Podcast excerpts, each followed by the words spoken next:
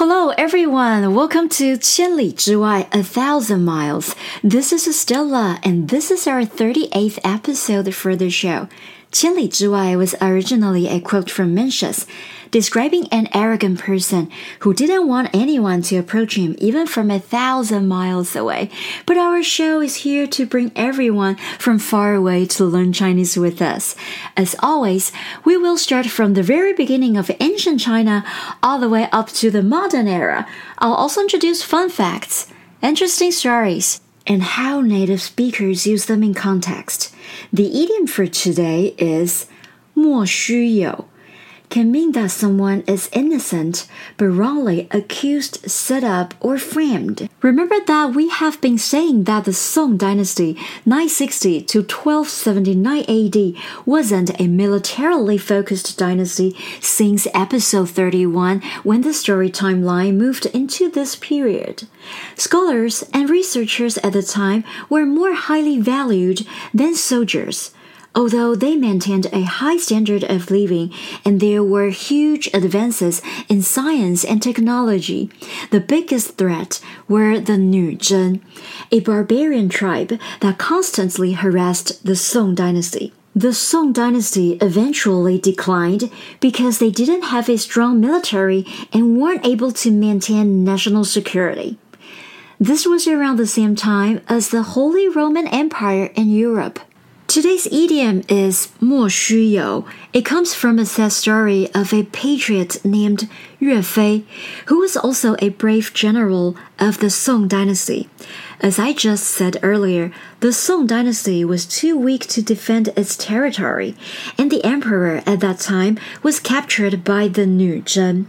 People weren't sure if the emperor was even still alive. Thus, they supported his son to be the new emperor in the south.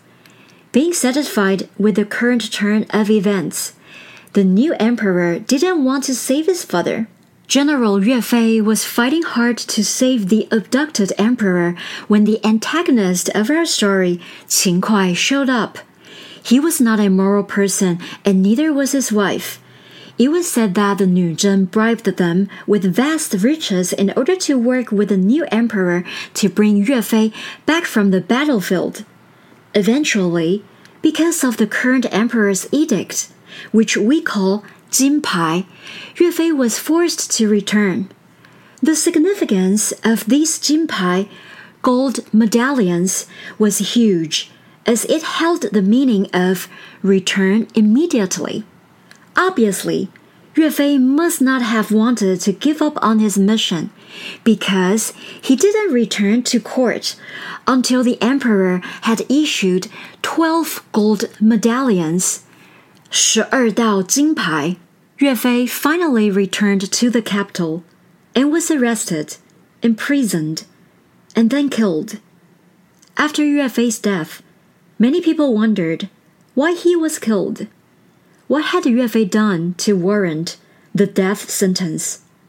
Everyone knew that he was 100% committed to serving his country. They therefore asked Qin Kuai the reason that Yue Fei was killed, to which he replied, 莫须有, meaning no reason is needed. So today, Mo Shuyo has evolved to refer to a situation where an innocent person is falsely accused of a crime and punished. Years later, people built a shrine to Yue Fei in memory of his bravery and loyalty to his country.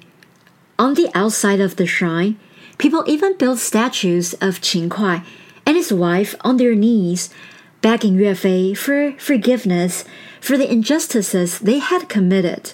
An example of 莫须有 in daily use could be 他没有做坏事，但是被很严重地处罚，真是莫须有。He didn't even do anything wrong, but he was punished harshly on some trumped up charges. In professional context, you could say 公司用了莫须有的罪名把他开除了。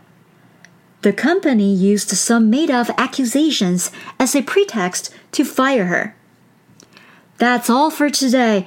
I hope you enjoy the story and get insight into how 莫须有 can be used in Chinese. The content was from the references and scripted by MandarinX. 中文课.